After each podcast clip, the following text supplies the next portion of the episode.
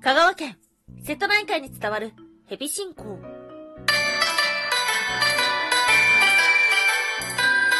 は妖怪について知りたい。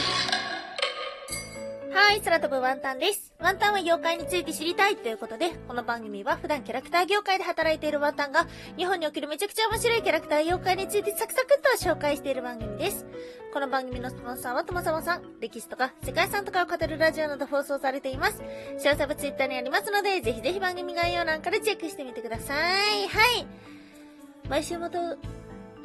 週木曜日にお届けをしている妖怪日本一周の旅ではございますが、ちょっとね、珍しく仕事が忙しくてですね、土曜日になってしまいました。ワンタンは普段キャラクター業界というところでお仕事をしているんですが、今回初めてですね、映画版権の仕事をしておりまして、で、大変だね。いや、映画作品って本当に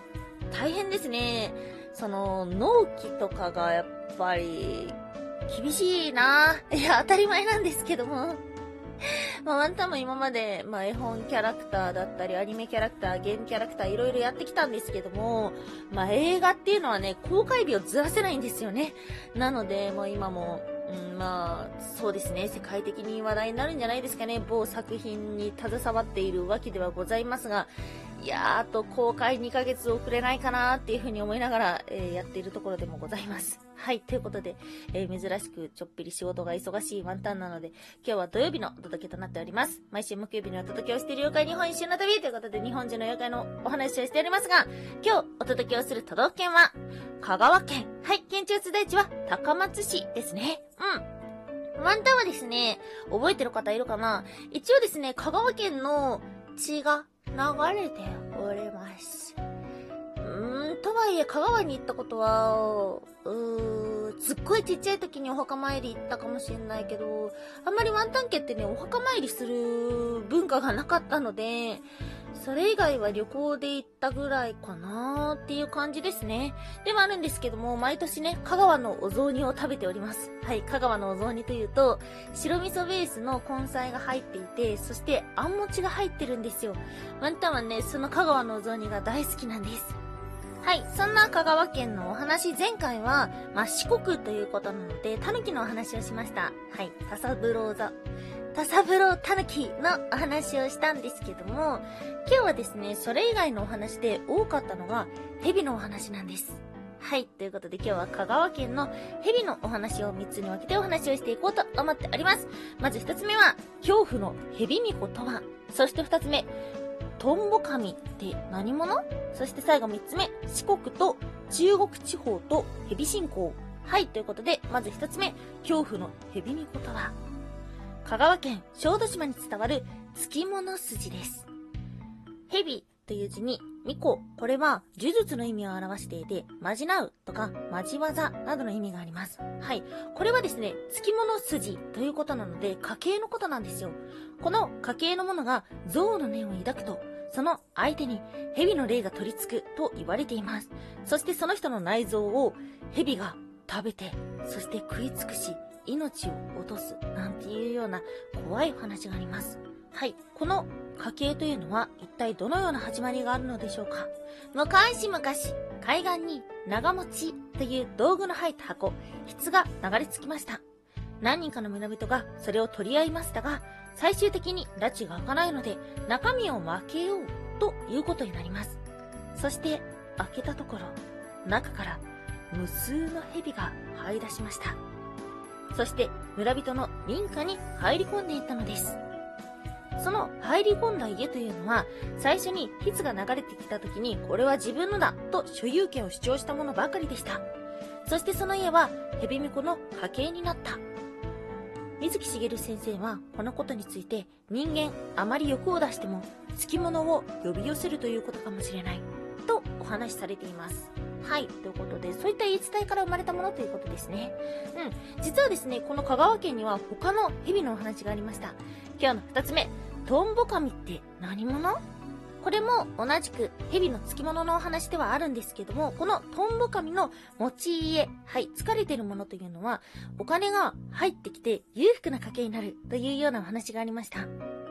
四国の方では人目につかないように、このトンボ神にこっそり台所や床の間で食事やお酒を与えるなんていうような話もあります。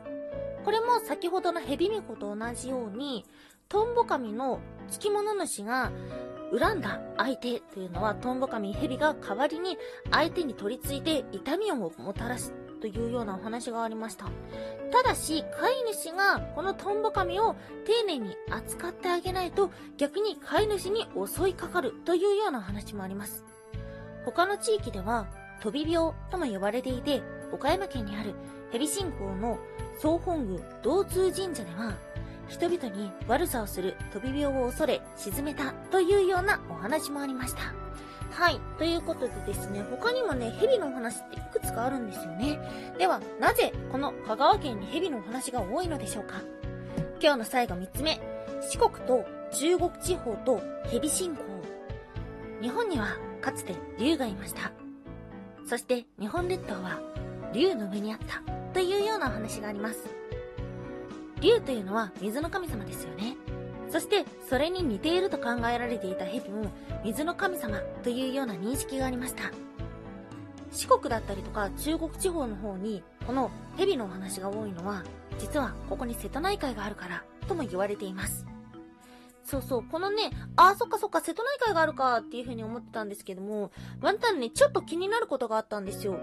ヘビっていうのは中国の方では高貴なものとか神的なものっていうような言い伝えが多くて、まあ確かに日本にもあるんですけども、日本の中では怖いものというような言い伝えも多いんですよね。今日お話をしたこのつきもののお話もちょっぴり怖いお話だと思いませんか？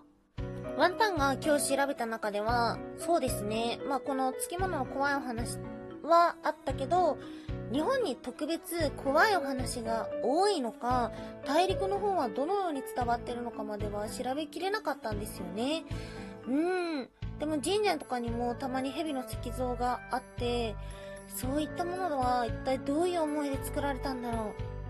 う。はい、ということで、なぜ日本には蛇というのはちょっぴり恐ろしい話が多いのか、もしこれが答えだと思うというものがあったら教えてください。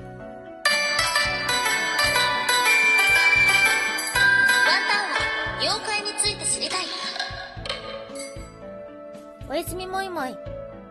久しぶりにワンピースを見ている。はい、おやすみもいもいというのはワンタンがぷんぷんぷんこと言ったコーナーですね。ぷんぷんなんだかよくわかってないから、ぷんぷんことしか言えないコーナーです。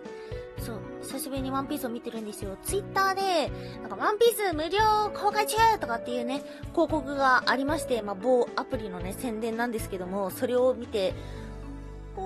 そっかーって思ってたんだけど、今急いで読み返しています。はい、ワンタンはね、魚人島までは見てたんですけど、それ以降はね、知らないんだよね。だから今ちょうど魚人島以降のお話を読んでいます。はい、まあ、ワンピース相変わらず好きな方も多いし、まあ、近年ね、そろそろ最終章に向かっていくということで、また注目が集まってるところだと思います。こういうのが面白いぜっていうのがあったら、それもまた教えていただけたらとってもとっても嬉しいななんていうふうにも思っております。はい、今日はちょっぴり声が枯れておりますが、お聞きいただきましてありがとうございました。以上、空飛ぶワンタンでした。